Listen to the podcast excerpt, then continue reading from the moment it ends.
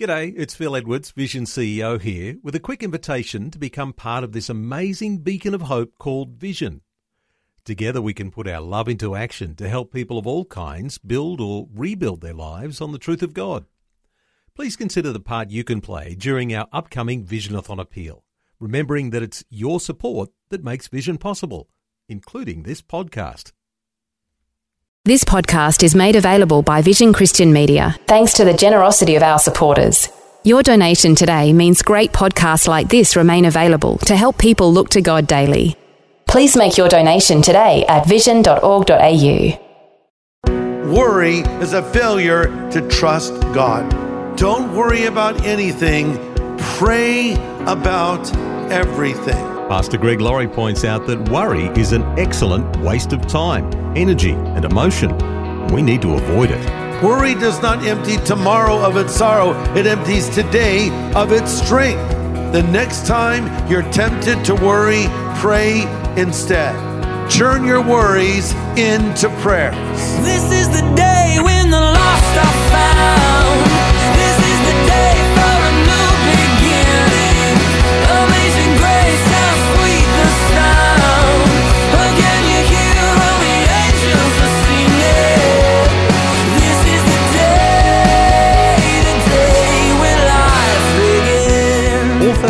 Bombeck was quoted as saying, Worry is like a rocking chair. It gives you something to do that doesn't get you anywhere. Matthew 6:27 is pretty frank too. Can all your worries add a single moment to your life? Today, on A New Beginning, Pastor Greg Laurie helps us to overcome fear and worry. In this series, we're learning to adopt a biblical worldview, and we'll learn today that worldview doesn't include worry. We'll see worry and faith are mutually exclusive.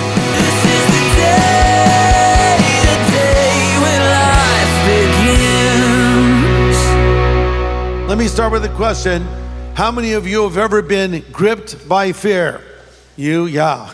You know the feeling well that, that your blood goes cold, the shiver down the backbone, uh, your mouth goes dry, the hair in your head is standing up. In my case, that's one singular hair, but still, you know, it's a, a terrifying feeling. Maybe it happened when your life was in danger, or you were gripped with the fear of death, or as you're listening to this, there's something you're afraid of right now. The amazing thing to me is we'll spend our hard earned dollars to be scared.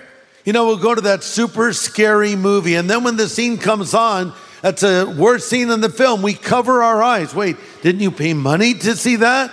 Or you go to an amusement park and go on the most insane rides. A number of years ago, I decided I am just done with roller coasters. I don't know that I ever really liked them, but I was uh, on a roller coaster and I was at the very top right before the drop. I remember looking down and looking at people standing there looking up there about the size of ants. And I thought I would give anything to be down there with them instead of being up here right now. And then the big drop, and oh, that was so fun. It wasn't fun, it was scary, right? So we know what that feeling is. And then the thing that goes along with fear is worry. And there's so many things to be worried about the state of our country, uh, the economy, of course, terrorism. What's going on in this crazy world we're living in right now? Maybe that's why one of the top Google searches recently was Is World War III near? Then there are the other fears that we have the fear of flying. Uh, I read that uh, there's a lot of other things you probably should be afraid of. Uh, did you know 600 Americans die each year from uh, falling out of their beds? So maybe you should have a fear of going to bed tonight. or uh, and many die due to the fatal plunge down the stairs, the bite of sausage lodged in your throat, the tumble on the slippery sidewalk. And thinking, Greg, wait a second. I came to hear a message about overcoming it. You're giving me more things to be afraid of now. And then there are shark attacks. Uh, we have a lot of shark uh, activity now off of our beaches here in Southern California. I saw a video that was recently shot. And uh, there were some guys out doing stand up paddle. You know what that is? You know, you stand up to the board and you paddle to catch waves. And they were waiting for a wave, and a, and a helicopter flew over. It was the Orange County Sheriff. Uh, and so this is the exact announcement they made. I actually have a transcription of it. So imagine you're out in the water on your stand up board and you hear this ominous message from a loudspeaker of a helicopter, direct quote uh, Be advised that the state parks are asking you to make uh, an immediate exit because you are surrounded by 15 great white sharks. They're as close as a surf line. Just remain calm. Thank you for your cooperation. Why don't they just say, You're surrounded by 15 great white sharks. You're going to die. Repeat this out loud after me Our Father who art in heaven. Hallow-" I mean, seriously, it's bad enough to say one or two or five, 15 great white sharks. Then they could psych him out and play the Jaws theme over the loudspeaker. Dun, dun, dun, dun, dun, dun. No, that'd be horrible. But a lot of things to be afraid of today. And then there's the fears about our own life, maybe our family, our, our personal health. Uh, it's funny, with all that's going on in the world, I read that the number one thing that people worry about is their appearance. Their appearance. So it's like, yeah, I may be eaten by a shark or, you know, killed by a nuke, but how do I look in this outfit, right? So, it's funny how we are. So there's all these things that we worry about that don't help us at all, actually. In fact, uh, John Curtis, director of the University of Wisconsin Stress Management Institute, says, quote, I believe that 90% of stress is brought on by not living in the present moment and worrying about what's already happened, what's going to happen, or what could happen. So here's what you need to know worry is not productive, and in fact, worry is a failure to trust God. It's interesting that the word worry comes from an old German word that means to strangle or to choke. Sometimes my grandkids like to choke me from behind. They find this entertaining. And uh, they'll come up and say, Papa, we want to choke you. No, don't do that. Because sometimes, you know, I, I pass out. That's, no, I haven't really, but, you know, but that's what worry does. It chokes you out. Worry does not empty tomorrow of its sorrow, it empties today of its strength. I think we should take a cue from the Australians. These are very relaxed people and very friendly people. And whenever you ask an Aussie for something, maybe directions or anything else, after they give you what you asked for, they'll say this No worries, mate. Hey, thanks a lot, man. No worries, mate. Good on you. And I like that. No worries, mate. And that's actually theologically correct. So let's try to stop worrying. You say, well, it's easy for you to say. Well, I know, but I want you to consider who wrote the words we're about to read. They were written by the Apostle Paul under adverse circumstances. He had gone to Rome to preach the gospel and instead was arrested, and he didn't know what his future held. He might be acquitted, he might be beheaded. This could be his last day. He knew nothing about his future, but he gives to us some of the most inspiring words found in the pages of Scripture a series of verses that every believer should know and even commit to memory. I'm talking about Philippians 4, starting in verse 4, and we'll read down to verse 8. Paul writes, Rejoice in the Lord always, and again I say, Rejoice. Let your gentleness be known to all men. The Lord is at hand. Be anxious for nothing or literally, don't worry about anything, but in everything, by prayer and supplication with thanksgiving, let your requests be made known to God. And look at this promise, and the peace of God that passes all human understanding will guard your heart and mind through Christ Jesus. I love these verses. This is a guy who, as I said, was incarcerated, yet he is able to say, Rejoice in the Lord always. And again, I say, Rejoice. By the way, that is a command from God Himself. So understand this rejoicing is a scriptural command and it's not a suggestion. Let me put it another way to not rejoice is disobedience to God. But we will justify worry and we'll say, no, it's okay for me to worry because I'm in a difficult situation. Well, in many ways, we all are, some more than others. But maybe we just all need to lighten up a little bit when we can. You know, I think all of us know people that are just a downer to be around. It's Debbie Downer and her husband, Bobby Buzzkill, right?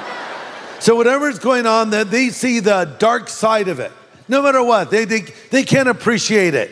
You know, you have a great meal. Man, that was a great meal, wasn't it? I am so full. And Bobby Buzzkill will say, Yeah, it's too bad there are people starving in other parts of the world right now. Thank you, Bobby, for living up to your name, Buzzkill. Oh, look at this beautiful sunset. Look what the Lord made. That, well, love not the world, neither the things that are in the world, says Debbie Downer. Will you stop already? You know, you can find joy, you can find humor, you can find something to rejoice about in some very difficult circumstances. Anyone can rejoice when things are going reasonably well. But when you're facing adversity or sickness or hardship or death, and then you rejoice, well, then you are obeying God. Well, thanks for joining us today for a new beginning with Pastor Greg Laurie. And today's message is called The Biblical Worldview on Overcoming Fear and Worry. Really practical stuff. Let's continue with Pastor Greg's three step biblical plan for overcoming worry. So now Paul is going to tell us how to overcome worry. This is the biblical worldview on overcoming fear and worry. Three elements I want to bring to your attention it's right praying, verses six to seven, it's right thinking, verse eight, and finally, right living, verse nine. So, right praying, right thinking, right living. Let's start with the first one right praying. The next time you're tempted to worry, pray instead. Turn your worries into prayers. Uh, this is called developing a conditioned reflex as compared to a natural reflex. We all have natural reflexes. You know, when the doctor tells you to cross your uh, legs or uh, and then he hits you with that little device and the little thing your leg shoots out. It's a natural reflex. It's amazing. Uh, or if you touch something hot, you immediately pull back. You don't have to teach that even to a toddler. They know when they touch something hot, it hurts. They pull their hand back. That's a natural reflex. But then there's a conditioned reflex. Now, that is something you're taught to do. And after you've done it so many times, it becomes natural to you. For instance, standing during the national anthem. That's a show of respect. That's a conditioned reflex. I was taught to do that. Or putting my hand over my heart when I say the Pledge of Allegiance. That's a conditioned reflex. I, I learned to do that. Now I automatically do that. Uh, you could compare it to driving a car. Do you remember the first time you drove a car? What a mystery a car was. I was out on the road the other day and I saw a car ahead of me. On top of the car, it said, student driver. I gave wide berth to that car because I know they're, they don't know what they're doing yet. And sure enough, they're driving along, they stop for no reason. The right turning signal is on, they turn left, so he's given a lot of space. They're figuring it out. And I remember what it was like for me when I first learned how to drive. And the thing that was really hard for me to figure out was a manual transmission. Because it's like, okay, you push the clutch in and then you let out the gas, but you have to be in gear, and the brake pedal and the clutch are different. Don't hit one instead of the other. So you're jerking and stopping and but after a while, you get in your car, you're driving, you're eating a burrito, you're talking on the phone, you're changing the radio, all at the same time, of course. This is not recommended, but you know, the idea is that it comes naturally because you taught yourself to do it. You say, okay, what's the point of this? So here's our natural reflex. When something scary comes, when something threatening comes, when something that alarms us comes, we freak out and we need to teach ourselves to pray. The natural reflex is panic. The condition reflex, and I might add, the biblical response is to pray. So Paul says, don't worry about anything, pray about everything. And I like the fact that he says, in everything by prayer, let your requests be made known to God. Verse 6. He did not say in only the big things, in only the super big, gnarly, scary things in prayer. No, in everything. God's interested in big things, God's interested in little things, God's interested in whatever concerns you. Because sometimes little things turn into big things rather quickly, don't they? Uh, little problems can suddenly become big problems.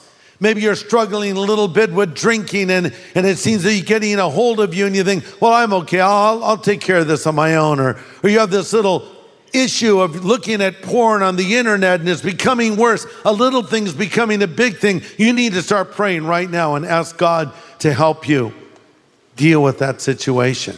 Or you watch your children grow up and, and when they're really small, they look so sweet and innocent. You think, do I even need to pray for them? They're, they're wonderful. And then they get a little older and then they hit the terrible twos and, and then they become uh, even a bit older. And then one day they're preteen and all kinds of strange things start happening. And preteens are like teenagers today, aren't they? You need to keep bringing your children to Jesus from the earliest to the later years.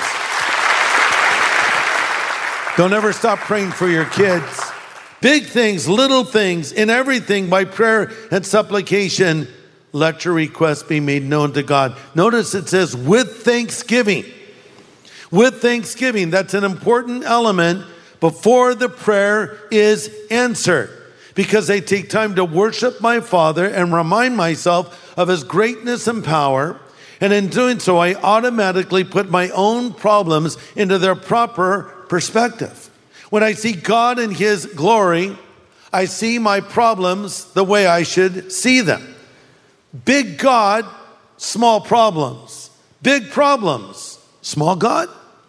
That is why the Lord taught me in the Lord's Prayer to pray as follows Our Father who art in heaven, hallowed be your name. Your kingdom come, your will be done on earth as it is in heaven. And then it goes on uh, and gets to petitions eventually. But the point is, it starts off with is acknowledging and recognizing the awesomeness and greatness of God and that I am giving him praise even before my prayers are answered. We need to pray that He will have His will in our life and that we rejoice in the fact that He's in control.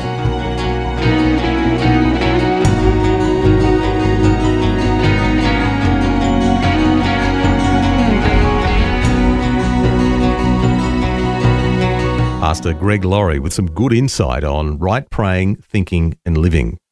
And tomorrow he'll have more insight as he continues this study called The Biblical Worldview on Overcoming Fear and Worry. Now, in Philippians 4, we find Paul's words telling us to be anxious for nothing. Well, before we close for today, Pastor Greg shed some light on that passage. In everything by prayer and supplication, praying for others with thanksgiving, let your requests be made known to God. And what happens? And the peace of God that passes all human understanding will keep your heart and mind in Christ Jesus. By the way, that word there for keep in the original language is guard. The idea is, is if you put everything in God's hands and trust Him and rejoice even before you know the outcome, God will post a sentry outside of your heart. Sergeant Peace is guarding your heart. Have you ever experienced it? In the most crazy circumstances, you have peace in the middle of a storm. That is the peace that passes all human understanding. And it's a peace that God can give you no matter what you're facing right now.